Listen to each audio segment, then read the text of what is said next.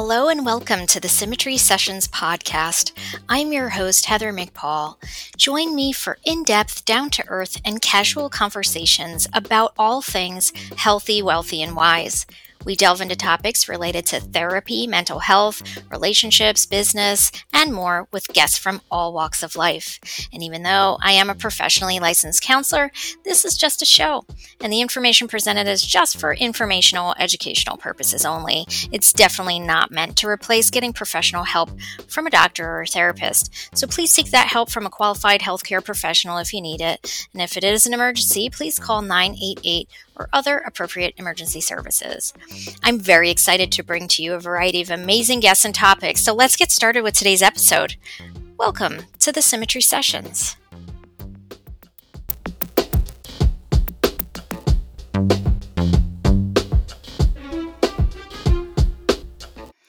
In this podcast, we've talked about lasting friendships and necessary ingredients for connection.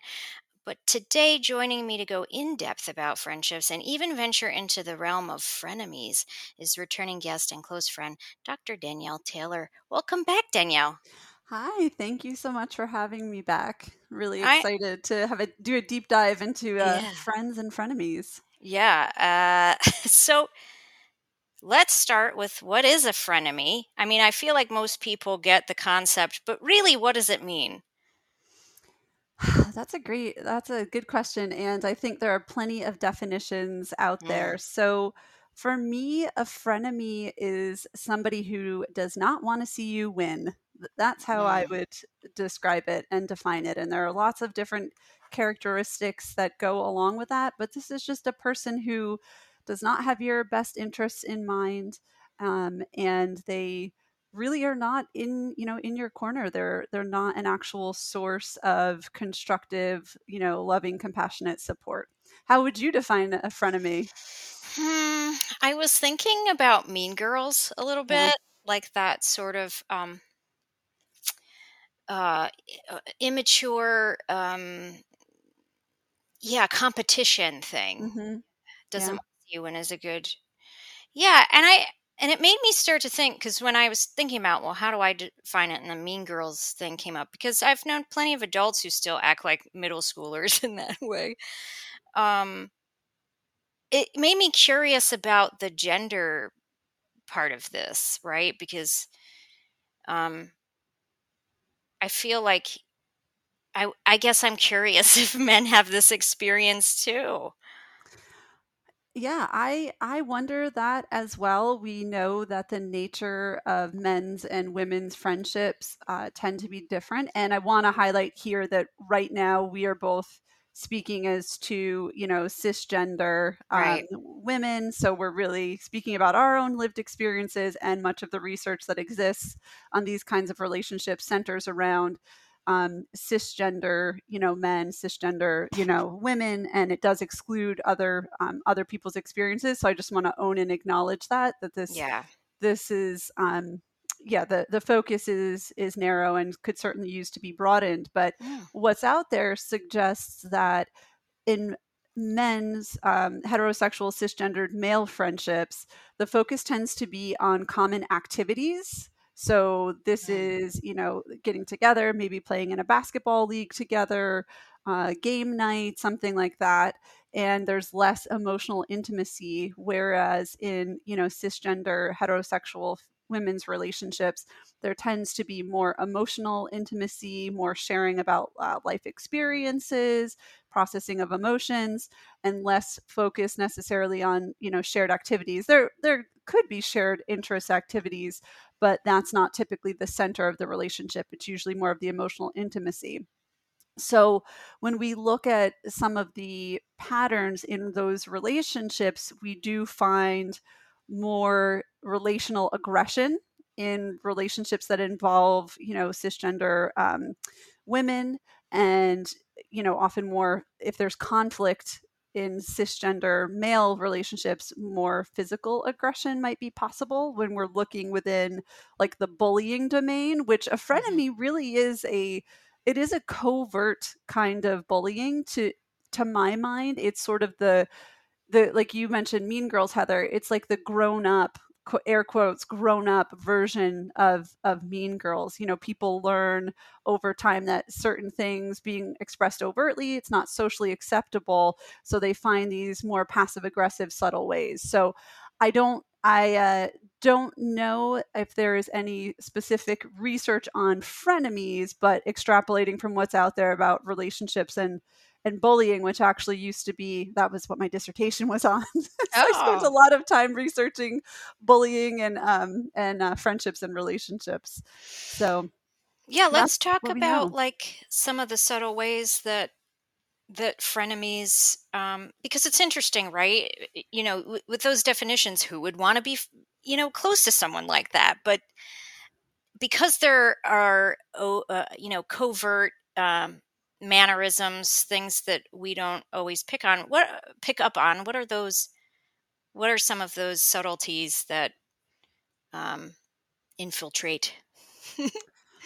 yeah, I I would say the most important and often overlooked one is how you feel when you're around the person mm-hmm. after you've spent time with the person or when you're anticipating spending time with the person that can be an incredibly helpful source of information. And especially if you notice that felt sense for you is different about that person than it is about other people. There might be something that, you know, your gut is really trying to tell you about about that relationship that maybe you're not consciously picking up on. Mm. So that's something I'd really recommend is like tuning into that sense. So what might you feel um, when you're going to see a frenemy or after you've seen one or even while you're together. So often it can be things like feeling drained, maybe mm-hmm. feeling a sense of of anxiety or dread, um, just feeling kind of icky um, before, during, or after the interaction, or, or just like something is off something doesn't feel comfortable. And then if you have a relationship that does feel really safe, you know, just noticing how do you feel before, during, and after those interactions. And of course, we're all human, right? So, like, we all drain people at sometimes. We don't necessarily mean to, but it's just the nature of things. Relationships are not always 50 50. So, we're really talking about looking for patterns of behavior, patterns of experiences over time. Mm-hmm, mm-hmm. Yeah, that reminds me of um, one of the um, analogies or metaphors that I use with clients of mine to explain that feeling of being depleted energetically around people is um, from the TV show on Hulu. Um, uh, oh gosh, what is it called? The show with the vampires. Um, what oh, we what we do, in, the shadows. Yeah, mm-hmm. Colin Robinson and that girl that Colin Robinson meets, and I can't remember her name right now. He's a en- energy vampire. She's an emotional vampire. Mm-hmm. Um, but just the reactions that people have around them, they just, and it's such a, because everybody knows somebody like that too. Absolutely. Yes. So, yeah, Evie is Colin Robinson's yeah. on again, off again. Yeah. Uh, emotional energy vampire girlfriend and yeah that's that's a fantastic analogy because you can you know really feel like that after you've been around somebody and again we're looking at you know do you feel like that the majority of the time?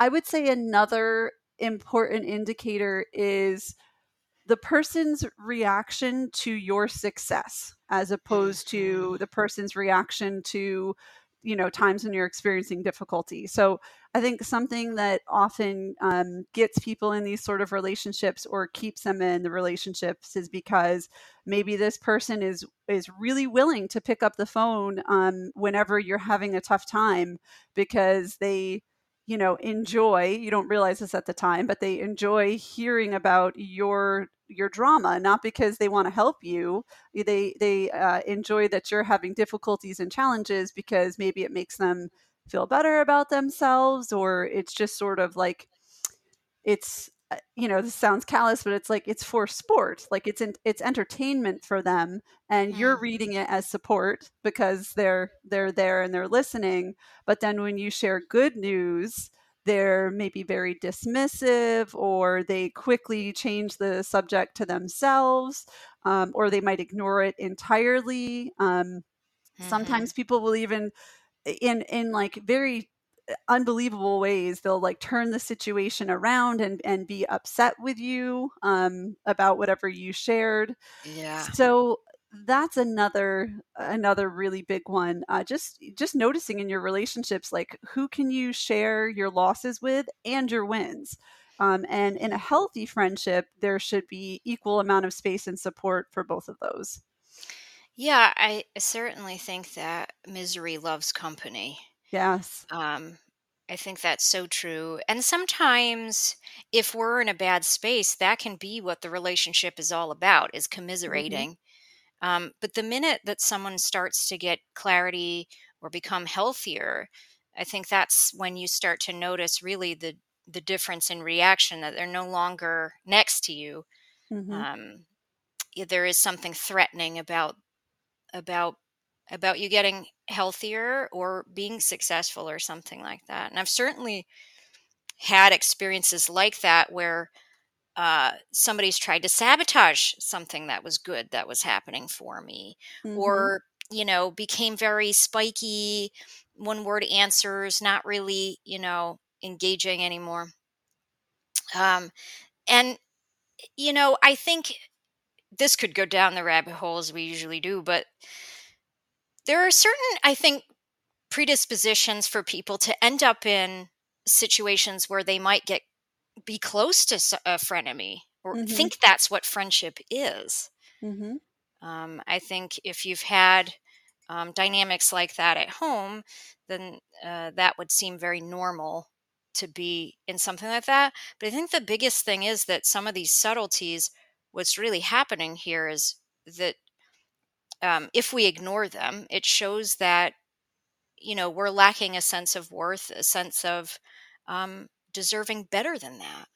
Absolutely, and there's it's it's demonstrating maybe and it's not necessarily true that there's a lack of self-respect but maybe that's what's being how it's being read by the other person you know you're maybe being um, compassionate or trying to make a relationship work and the other person is receiving that as oh this is somebody that i can kind of have some Mm. control over um, and uh, you know also I- think it's all about boundaries right? So this would be another thing. So again remembering we're all human we're all going to do things that upset one another at times. But what happens when you set a boundary with somebody right? So Mhm. somebody makes it something says makes a comment that's allegedly a joke and then you know in front of other people or maybe not in front of other people but it often is in front of other people and you go to them afterwards to process about it. How do they respond? And that Mhm. can be a big indicator um, as to whether or not this is a you know healthy friendship or if this is a frenemy situation. So again if the person cannot hold space for your feedback about your experience of something that they said or if they uh, you know are are dismissive pretend that they forgot about it it's not a big deal shut down stonewall you by ignoring you you know those are all signs that you know this p- person could potentially you know be in frenemy territory and similar thing like if you set boundaries around uh, contact th- this is a big one so going back to like the misery loves company thing Mm. so sometimes, right, when you're going through a tough time in life, you might be reaching out a lot to somebody. Um, and maybe you and a friend are calling each other all the time, you know, swap like swapping, you know, stories of uh, tales of woe. Um, and we all need that at times. But you might notice that somebody is always taking up like multiple hours of your day with tales of woe. They're not really doing anything to support their own growth or to find other sources of support. And then when you set a boundary around uh, contact, like how much time you spend talking or when you talk, then that person might just really evaporate from your life. So Mm. um, I'll share. I have or oh, be ahead. persistent. or be persistent, right? Like they might like I- increase the intensity. I call it barnacling. right they might yeah for sure so some eh, that's and that's a great point heather so it's like some sort of um boundary violation one way or the other if you say hey i'm really busy today like i can i'm only can like text and i can talk tomorrow at three o'clock. And then they're like blowing your phone up calling um, or they might just vanish. You know i've actually uh, had that experience with a relationship where i had somebody who was calling me all the time asking me for advice about their child. And it, the child was involved in a, a bullying situation. And so i was giving them you know tangible steps of things to try and they kept calling and asking the same questions. They weren't putting anything into place um, and this was over a period of months. And so i stopped answering the phone when they would call and then i would like call back at a designated time and i would typically start the call by saying hey i only have 20 minutes to talk. Well after a couple times of me doing that they they literally never called me again.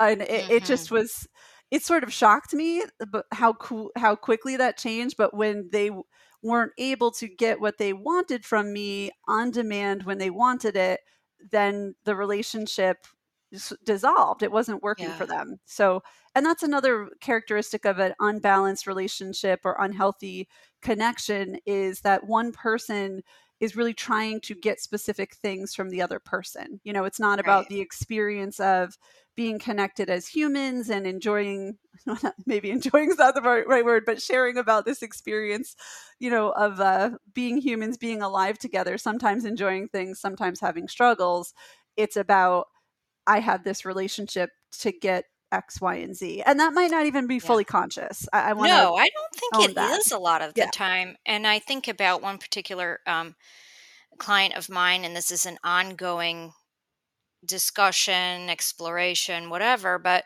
you know, one of the things that we've had to explore is the difference between being nice and being kind. Mm-hmm. Right? Um, nice is a doormat. Kind is firmly stating your um, your boundaries in a compassionate way.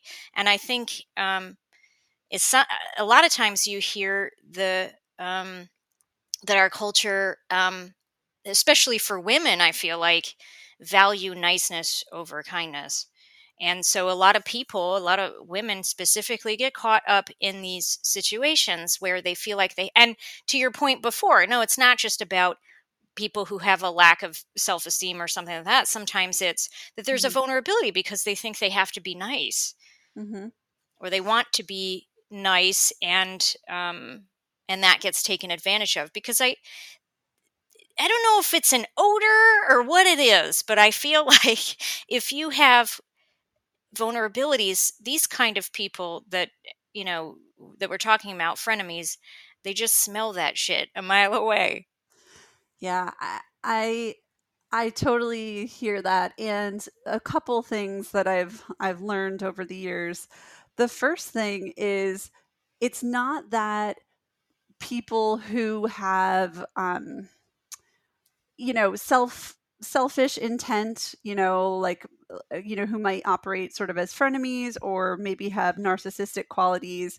It's not that they are like attracted to certain people always or that certain people are attracted to them it's just that certain people allow them to stay right. in their lives right so mm-hmm. there's you know there's sort of things out there about you know law of attraction and manifestation and things like that that if if we have repeated encounters with frenemies or with narcissists that it's because we're attracting them and it's like no it's just that that some people allow them to take up space in their lives for longer and the reasons why are like things that you mentioned maybe there's some previous familial experience or other mm-hmm. experience some other vulnerabilities i think people in our field uh, can be susceptible because we're used to holding expa- holding space for people with all sorts of lived experiences i yeah. mean you know the kinds of things that are shared in sessions and that we meet with compassion and openness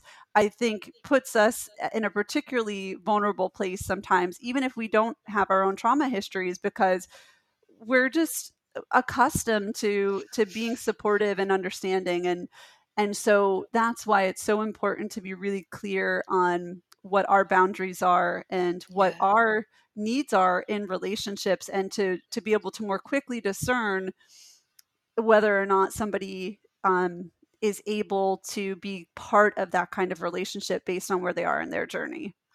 Yeah, that's a good point. I mean, I think as therapists, everybody's sort of attracted to that. When you tell somebody what you do for a living, immediately they're like, "Well, let me tell you about this thing that happened to me," or, "Or what do you think I should do about this kid that I have," or whatever. but so, yes, it makes sense that um, that that's just kind of part of maybe how we get stuck in that as therapists sometimes.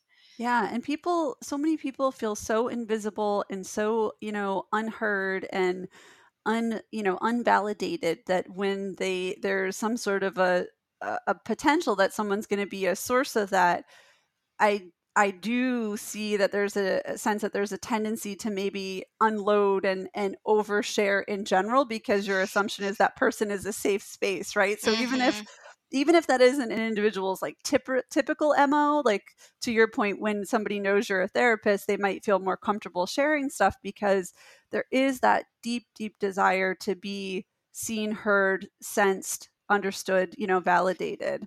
I mean at this point in our uh, in our world today like right now i don't even know that it takes a, a an awareness of say safe space anymore. I think everybody's just so traumatized, they're just unloading mm-hmm. wherever they can.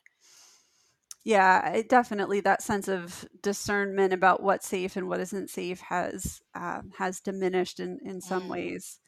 Yeah, and I, I think that you know when we're talking about again like healthy healthy connections and and less healthy connections, any sort of imbalance like that is important to notice too. You know, if there's not room for you in an interaction or in a relationship, and everything always is focusing on the other person, or you try to bring something to the table and it always goes back to the other person um, without any room for you, then then that could be a sign that there's an issue. I want to I, I want to offer one caveat, yeah. which is if you have connections with people who have neurodivergent traits, you know, one of the things that's mm-hmm. out there that's like, oh, if someone shares something with you, don't immediately bring up a relatable story. Many people who experience neurodivergence do that as a way of relating. So mm-hmm. I would just be mindful to not use that as sort of a, a blanket um, tool in evaluating the quality of a relationship. Sure. Um, especially if you point out to the person eh, talking about setting boundaries, like, you know, if you mention to them, you know, I appreciate when you share stories about your experience, but I'd really like you to just listen to mine right now.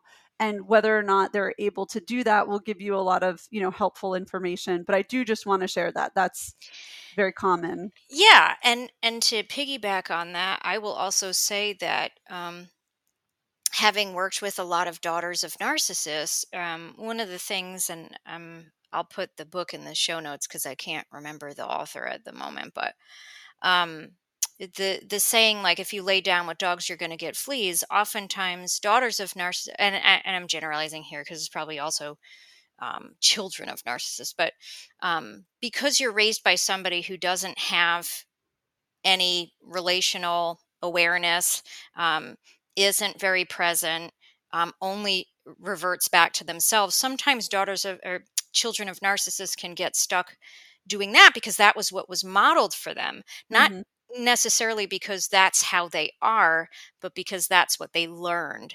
And um, so, yeah, there are some nuances about how this might look. And so, how do we not jump to conclusions?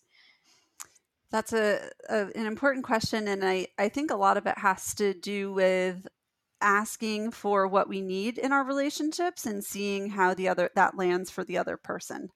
Um, or you know are we able to to give feedback without feeling afraid of how that's going to land? Are we open to receiving feedback? You know we also want to make sure we're not being being frenemies. And when i say feedback i mean something that's constructive and focused on growth that comes from a place of kindness and p- compassion. So not criticism not digs not um, eh, you know passive aggressive comments but you know if somebody says says to you hey you know when you said this it made me feel this way um, or i felt upset about after our conversation the other day you know are you able to be open to that? And is the other person able to be open to hearing the same? Uh, i think that can really provide a lot of clarity about where both of you are in the relationship and what's the nature of what's happening. Um, a- another thing that can be helpful is eh, modeling what what it is that you're looking for so and then asking for the same so for example i definitely have a part of me that when someone shares something that i can relate to i'm like oh i want to share something too so they feel less alone um, especially when if they've had an experience that can feel pretty isolating. So I try to ask. You know, I try to say, "Hey, you know, do you want to hear something related, or do you ju- would you just like me to listen right now?" Or Mm-hmm. you know, even asking, "Would you just like for me to listen, or are you interested in like some thoughts I have of what you could do?" Um, it can feel awkward at first asking those kinds of questions, or asking your friends to interact with you that way too. But it really clears up a lot of Mm. it prevents a lot of like miscommunications and and hurt feelings where sometimes you just want to vent you know sometimes you do feel really alone and you want to hear from someone else that they've experienced something similar and sometimes you're trying to figure out what to do and you want you know you want help solving a problem so i think clearly communicating on those fronts can really help and again seeing how people respond to your requests, knowing that everyone's different and they might need a little bit of time to process what you've asked them for, right? Yeah. So don't take if someone imme- if someone isn't immediately able to shift gears, that doesn't mean they're a frenemy. They they might just need a little more space. Yeah. Or processing time or something like that. I Mhm. it, it's interesting. I I love that you do that by the way, the the asking and um in the focus oriented therapy training that I've been doing recently, one of the things that they say is they help us practice being the listener and being the sharer. And when you're the listener, um, you wait till the very end to say, Would you like a reflection from me? Mhm. And that it's totally okay if the person's like, No, I really don't. and um, it, so I I like that that checking in of like, is this okay with you if I share my perspective on that or how that Mhm. makes me feel or you know something like that? Because I think too often, and I think we're all guilty of that at some point, it's like just the vomiting back and forth, which is a terrible metaphor, but Yeah, absolutely. There's yeah, there can be a lot of like story swapping and I and I have Mm. some friends that that's exclusively our relationship. Like we will literally been friends for many many years and we will literally just be swapping the weekly woes and that's okay, right? Like that's the yeah, space that friendship is in. We're both we're both contributing the same thing in the same way and we're we're good with that. And and I don't know that this is necessarily about spotting a frenemy, but just talking about like healthy relationships, like hmm different relationships are going to, you know, meet different sorts of wants and needs in your life. And not sure. every friendship has to be this, you know, really deep connection. You hmm can have friendships that uh, you know um support your journey and support the other person's journey in different kinds of ways and that's totally okay. I i, think what gets gets th- things in a little bit of a dicey territory is when the two people in the the relationship have t- different ideas about what the relationship is. So maybe one person's investing a lot more one person feels a lot closer than the other person um, and when you start having like a significant imbalance that's when there can be you know some challenges and and some difficulties um, that you know might come into play Yeah. What other subtleties might there be? Did we cover all of them? I think we we covered many of them, right? We covered. Oh, we didn't talk about the classic backhanded compliment. Mm. Um, I know we mentioned passive a- aggression, but backhanded compliments are are a big one uh, that you might see in an unhealthy friendship, and it's it's really tough because those sorts of things can be difficult to call out and again a lot of it just has to do with how what the person said made you feel. Like if you just notice a lot of times that the comments people are making about you or towards you just make you feel uncomfortable trust that right? Mm. so i'll share i'll share an example. I often wear a lot of like neutral colored clothing and i went into work one day and i was wearing pink and a coworker, a former coworker, turned around and looked at me and said, "Oh, she's finally wearing some color." And so, me being me, I said, "Well, I love kicking my morning off with a nice passive aggressive uh, compliment." And the person then became very upset and you know I, I, wasn't being passive aggressive i wasn't you know and i was just saying that i like the color of your shirt and i i just said well i, I wish that you would have said that instead. Um, yeah so it's it's that kind of stuff. I'm laughing because you know of course i part of me chose in that moment to highlight that to that person. I want to add for context for our listeners that this was a person that i saw engaging in relational aggression with a, another coworker at work mm-hmm. on a mm. pretty regular basis, and they back and forth. Um, where they were making comments about one another's appearance all the time, making comments about one another's age, about the way their offices smelled. I mean, so this was like an ongoing, an ongoing thing. And then when, so when that sort of comment was made to me, I thought, yeah, I'm gonna set, I'm, I'm gonna set a boundary here um, and highlight what's being said in the moment. Um, should I have made a sarcastic joke back? You know, maybe not. Maybe I should have just said, What do you mean by that? Right. Yeah. So, you know, as a psychologist, I would advise that you say something like, What do you mean by that? Or, you know, um, that made me feel uncomfortable. So mm. yeah, don't don't do like don't do as I, I did. Don't but. meet meet them where they're at with that because yeah. Although sometimes I, I it's a, hard not yeah. to. I have a part that in the face of those things likes to likes to be like clever, you know, and likes to make like a little clever comment here or there. So yeah. Yeah. Um but yeah, that's that's another example. Or they you know, they just do things that um that are hurtful. So I'll, I'll share um, another example from somebody I know. So um, I knew somebody who really struggled with uh, like uh, an eating and exercise disorder. They had been incredibly underweight at one point, and so they had a friend that they would like.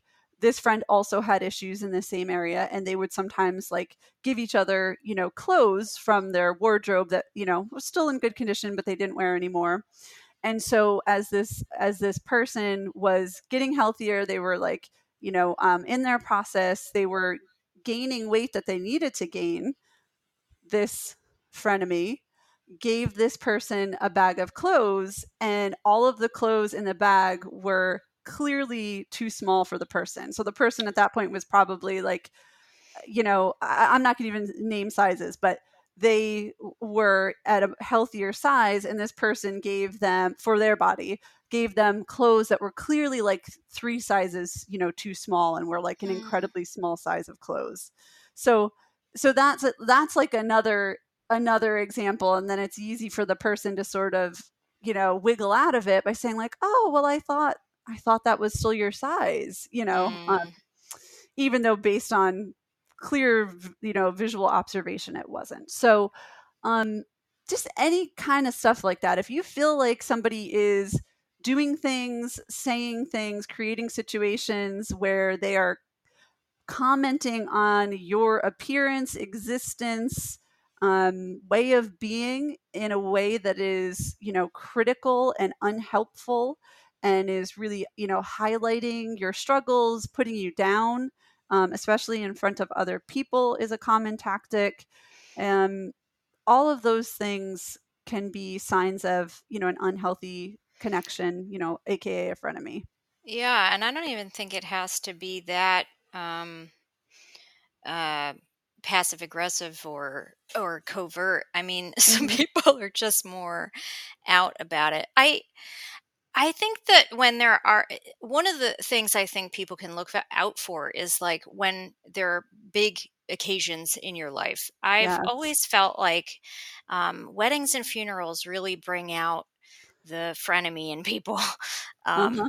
And in my own wedding, I remember a particular person who was supposed to be in the bridal party um, was not in the bridal party because she told me literally, literally, I can't be happy for you. Wow. Yeah. Um, that was the beginning of the end for that. But um, yeah, some people aren't that subtle. Mm-hmm. Um, and yet sometimes people still don't, it doesn't compute. Mm-hmm. First, I want to say I'm really sorry that to hear that you had that experience, and it sounds very uncomfortable at a minimum and and likely painful. It's it is yeah that that was a, a good thing to bring up uh, you know how people respond to important events in your life or mm-hmm. any sort of important you know milestone or benchmark or or party um another one connected to that in the less subtle realm sometimes you'll schedule something like a party or a baby shower or something and then a person will schedule something on the same exact day oh, you know yeah. or yeah. you know they'll they'll do they'll do listeners out there okay if you're attending somebody's wedding and you want to propose to your significant other please no. do it at their wedding no big faux pas right like and i get it that some people do things like that innocently but you're shifting the focus from that person that couple and don't wear day. white that's a big thing for me don't wear right. I, don't don't yeah. do it Yes. Yeah. Please honor the cultural traditions of the, you know, the ceremony that you're attending and, and wearing mm. wearing white for many weddings is a is a no unless you're the bride. Um, mm. you know, don't you know, don't announce that you're pregnant at somebody else's, you know, at someone's engagement party or wedding, you know, like it just uh, it's thunder stealing, you know, is yeah. is what I would say, you know, I connected like to what you shared. Um there's plenty of thunder to go around, right? If we can shift out of this scarcity mindset. Um, so, as far as like what's something that we can do, mm. growing up in a capitalist society where we are taught to believe that there isn't enough of anything. That's what we're taught. Even, you know, there's not enough love, there's not enough friendship, there's not enough attention. That's, you know, and that creates a scarcity mindset. And I will speak from my lived experience as a, a woman who was born um, in the, the early 80s and so grew up in 80s, 90s, you know, coming of age in the early aughts. We were actively taught to compete with other women.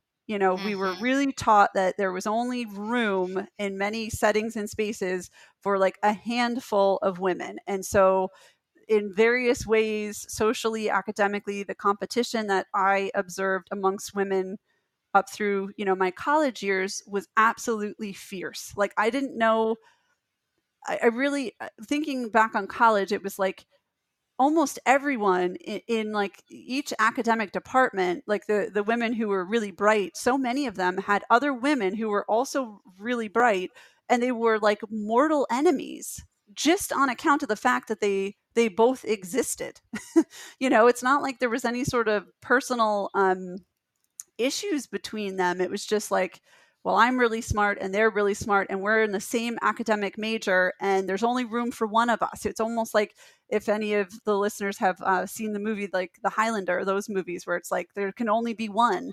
You know, that was a lot of, there was a lot of like overt and covert messaging um, in in my generation in my lived experience for women that there was really only room for one of us yeah. um, and that we had to compete for men, we had to compete for status, again, we had to compete for love. So anyway, that also exists for other other genders. This isn't just exclusive to women, but since we're kind of talking a lot about female, you know, cisgender hetero friendships, um, that really contributes to that. So when we mm. can notice the ways in which we're holding on to that scarcity mindset and we're allowing that to drive relationships, that can be um, a really important turning point you know eh, to realizing that we can we can all win and if we work together and collaborate and support each other in pursuing you know our dreams whatever they may be that we're going to be better off than cutting each other down competing all of those kinds of things. So i think just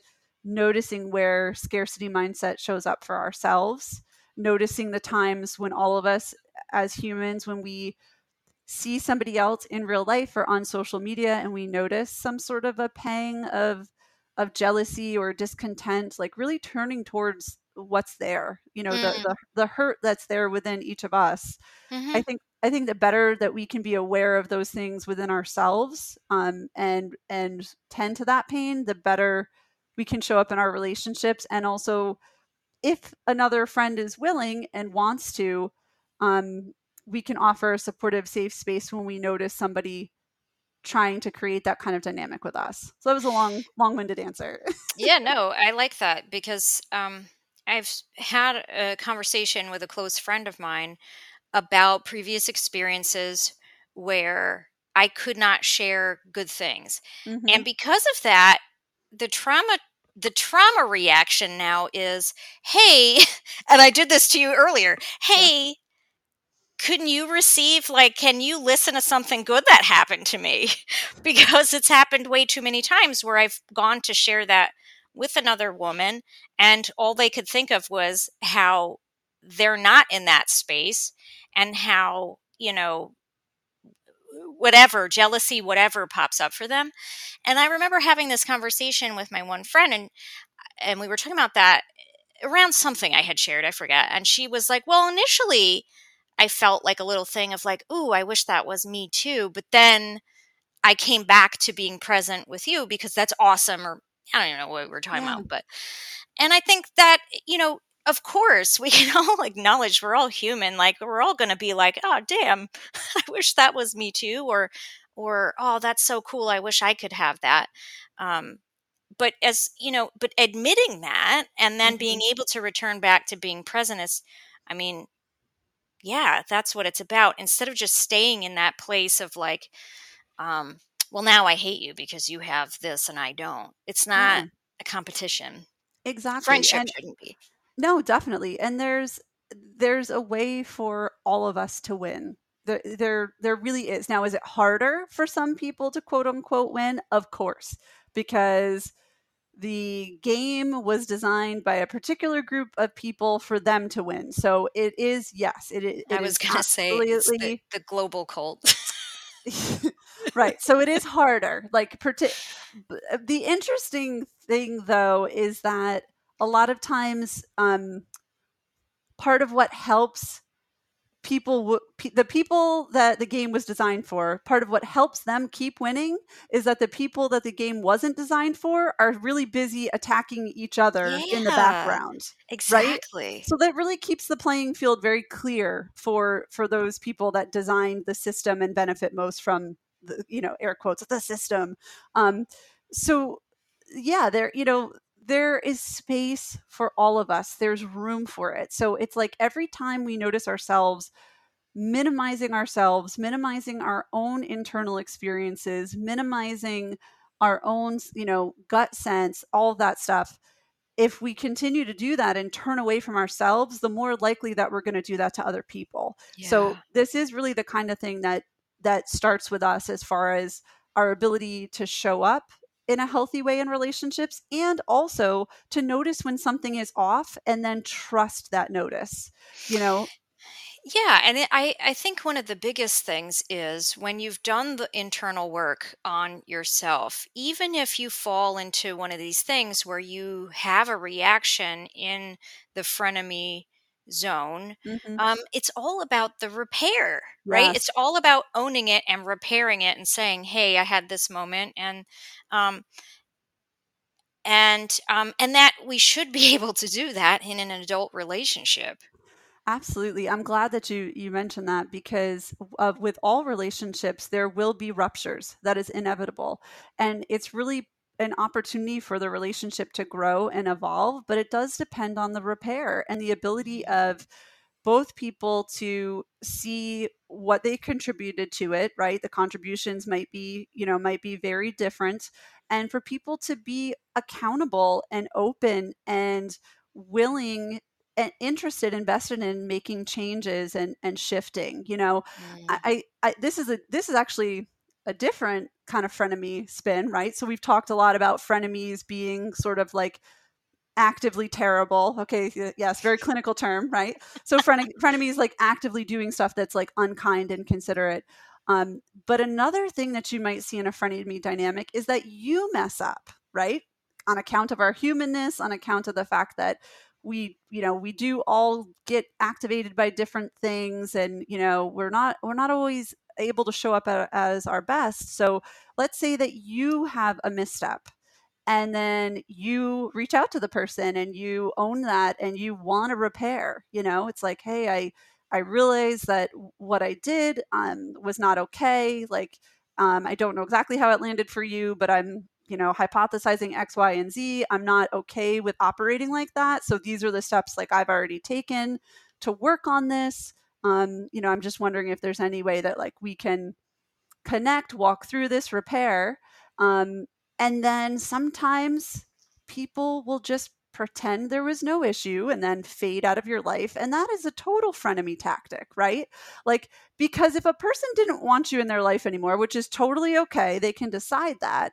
But if you have a relationship with somebody and you make a misstep, the expectation is that there would either be some opportunity for repair or there would be some kind of acknowledgement that you know this just isn't a good fit for me anymore like i you know i don't want to be friends um but there often isn't that. And there's actually a whole body of work out there that I'm less familiar with about like friends ghosting each other and like and, and unresolved friend breakups and how mm-hmm. it comes from the same place as you know people ghosting in romantic relationships like this this paucity of ability to hold space for repair um, mm-hmm. and yeah, that's really hurting all of our relationships because there's always going to be rupture. So mm-hmm. that's that's another way a frenemy might show up. It's like as soon as you've offended them in some way, they're they're out. Yeah. And but it's interesting, right, to think about um, is that really what's happening? Um, because I feel like everybody's like, but me first, right? Mm-hmm. You need to apologize to me. Mm-hmm. Um, without having any clarity about how we've contributed, each contributed to the relationship. And I know that it probably has seemed to people that I have ghosted people in the past, but actually, I feel like I'm one of those people that takes a long time to process what do I want here? And I've always learned, especially how I grew up, that I need distance to be able to be clear mm-hmm. and make a decision and also just be open to whatever it's going to be. Um, but I do think that people get stuck in this like me first thing. And I think that shows that, first of all, the relationship isn't working for either of us. Yeah. If that's how it's going, mm-hmm. you know? Absolutely. Yeah. And I, I think there's a lot of value in communicating to people you're in relationships with about how you operate, you know, yeah. like about about how you work or what's happening for you. A little bit of proactive communication really goes a long way you know if you if you need space to process or if you you know i know sometimes when i'm when i know i'm going to be really busy during the day when typically maybe i would be available intermittently i will try to let people know like hey i've got like a wild day today so if you don't hear from me that's why because eh, you know not every single person i know but people who i'm in regular contact with because i don't you know you you want to let people know where you're coming from and there's no there's no upside to have somebody guessing and feeling uncertain, right? Like how how does that serve you and how does that really like, you know, serve the other person? So I and I think there's a difference I think there's also a difference between relationships where there have been really like repeated rupture without full closure, like both mm. parties fully participating in closure, and, and what happens to maybe the one party who is trying to, to, to repair and the other person isn't being involved, and mm. situations where it's like a single incident, like a seemingly small single incident oh, rupture, yeah. you know, and sure. then the other person just being like, you know no explanation just kind of like vanishing right? That that's like a that's like a ghost you know? If yeah. if you're taking space after a series of incidents that's not a ghosting you know? Right and i remember you and i talking a long time ago about i always say like you especially when dealing with like narcissistic people or egocentric people like you have to know your audience too. Yeah. Like are they even going to be able to absorb what you're saying? Sometimes that having a conversation isn't even worth the energy. Absolutely. Yeah.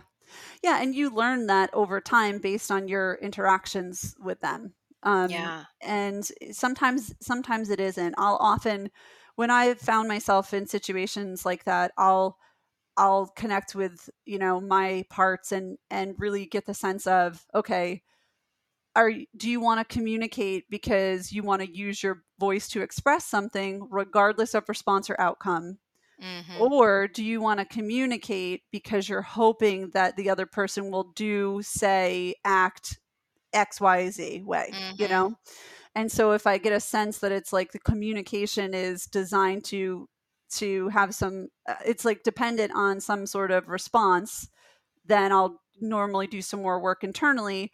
If it's at a place where it's like this is something i just really want to express regardless of whether there's any response at all or if you know the response is hostile whatever this is just something that that we feel we need to express then i will go go ahead and express it. Like and and that's i'm talking about like in a relationship that's really like on its last legs, you know, or where there's been, you know, a series of ruptures or like one single incident, really significant rupture, um, something like that. And there have yeah. been no attempts to repair. But other relationships, like we do things all the time that rupture, annoy, you know, irritate, like challenge. And, and in safe relationships, we can share that with the other person when we find something's really like sticking for us even if even if uh, a, a, component of why it's sticking for us is because something in us is activated right, right like sure if we're in a if we're in like a, a loving compassionate connection shouldn't you shouldn't you care that something Shouldn't is activated you care yeah. yeah you know you're touching on yeah. you know yeah you're i mean you keep touching on a, a, word keeps popping up and it's the word agenda right? Yeah. like yeah. you know going into relationship and having an agenda for what it's supposed to be like to serve you is probably a frenemy type of perspective right? 100% but also um uh approaching that rupture approaching that frenemy like what is the agenda f- for you in that? And so it's really about like how are we showing up and why? Yeah. Yeah absolutely. And it really is about really knowing yourself and what works for you and what doesn't and having boundaries and expectations yeah. and having space for different relationships to to be different yeah. you, you know and just being discerning about those who are who are closest to you you know mm-hmm. and and you know really making sure that what each of you are bringing to the dynamic is what you're both looking for and that there's yeah. room for growth and, and evolution and that means room for rupture repair um, you know and, and ongoing change and that can feel really scary for people because there's this this you know misnomer out there that like relationships are only valuable when they stay the same and they last forever right you know we mm-hmm. hear so often that it's like you know what kinds of marriages are celebrated oh the people who were married for you know 65 years and you know but you have no clue what the interior of that no. marriage looked like and i i think the more again i'm focusing so much on our own inner work but it's like the more we give ourselves space to be dynamic um, and changing, the more space we can allow our relationships to do that too. And so we don't get so attached to the idea of what a friendship is supposed to be. And I think it just makes it easier to invite the things in that really work for you, uh, recognize the things that don't work for you, and to let those things go eh, without trying so hard to make them work. Yeah. Um, I had a client the other day say, keep your enemies close, right? And I was like, no. Now, first of all, I'm too old for that shit. and I think that there is something to be said about, you know, a, a sense of maturity coming from doing your own in, inner work and just realizing, like you said, like, this shit doesn't, it's not what I want you know yeah. or or or this is what i want or you know really knowing what your friendship should look like. Mm-hmm. Um, it's funny, it, you know, in episode 14, when I talked to um, my friend Susanna about how, why, how did we be, how are we still friends after 30, 35 years, whatever, whatever it's been. One of the key things that we talk about is being flexible though, mm-hmm. right? Mm-hmm. Because you have to allow people to evolve. But if, if I think for me, the, you know, sort of non-negotiable or whatever you want to call it is that if you're not evolving yeah. you know if you're still stuck in and you're not creating change and you're not you know um you know i'm too far far ahead on the path it's just not going to jive and it's not even personal. For many of the friends that i've had to give up over the years it was never out of malice. I was never mm-hmm. you know i was hurt and that made a part of me angry but i was never mad at the person because this is just where you're at and love and light mm-hmm. man but like that's not for me Absolutely. And a friendship can be, any relationship can be a beautiful thing. It can be a, an incredible experience that contributes to your growth, that's an important part of your journey. And it can end and it can still be all those things. Sure. You, you know, just because something ends doesn't detract from the value of the experience that you had. For sure. And and agreed, right? Like so when you're conscious of the reality that life is about transition and change and so you can you can make two, roughly two choices you can choose to be an active participant in that mm-hmm. Mm-hmm. or you can choose to just passively be tossed and it you know it does become very difficult to maintain meaningful connections with people who are not eh, eh, you know they don't have the same yeah that don't have the same philosophy yeah. in life, right? So yeah. if you are doing your best to like actively show up, participate, be conscious, be awake, live, you know, live mindfully, consciously, and you, you have connections with people who just want to get by, right? That's going to become a significant mismatch over time. And that's okay that yeah, they just want to okay. get by. That's yeah. their, you know, that's their choice. And you can, you can honor that and respect it and know that that means that likely the the relationship dynamic is going to shift over time. Yeah. yeah. Yeah. I would just close with what I started with, which is just pay attention to how it feels to be mm-hmm. around the person and trust that.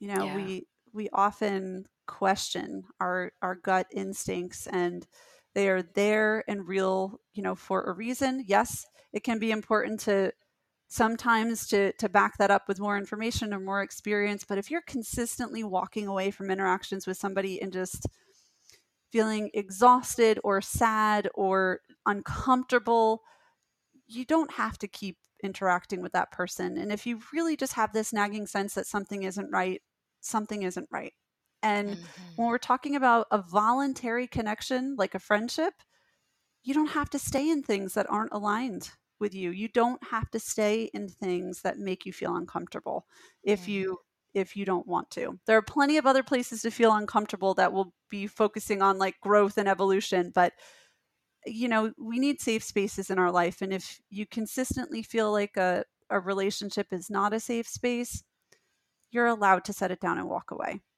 Mm-hmm. Mm-hmm. Yeah, well said.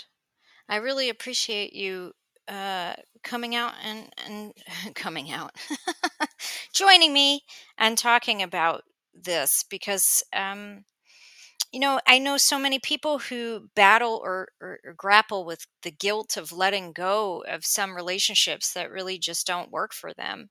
Mm. Um, and I always tell them, you know, guilt goes away. yeah. We we don't have to make everything work yeah we, we don't and you know it brings up in uh, just one last thing um, in one of david kessler's books he's a big name in grief counseling um, in one of his books about uh, loss he talks about how in the divorce section he talks about how everybody thinks that a successful uh, marriage is um, till death do you part. And he says but i that's not true. You know, a, a successful marriage can be, you know, six uh, six years, two years. It really depends on how you define success, and I think we can look at friendships quite the same way. It's like it was what it needed to be at the time. It doesn't mean that you have to keep it around. Absolutely. Yeah, I completely agree. So I would say keep your friends close and invite your frenemies to uh, exit your life. yeah. Good. Thank you. Thank you so much for talking to us about this. Thank you so much for having uh, me on. And yeah. All right. Take care. Thanks for tuning in. I hope you enjoyed the show. If you're interested in connecting with Heather or the guest today, please see the show notes for that info. If you'd like to be a guest on the Symmetry Sessions, the link to send us your request is also in the show notes.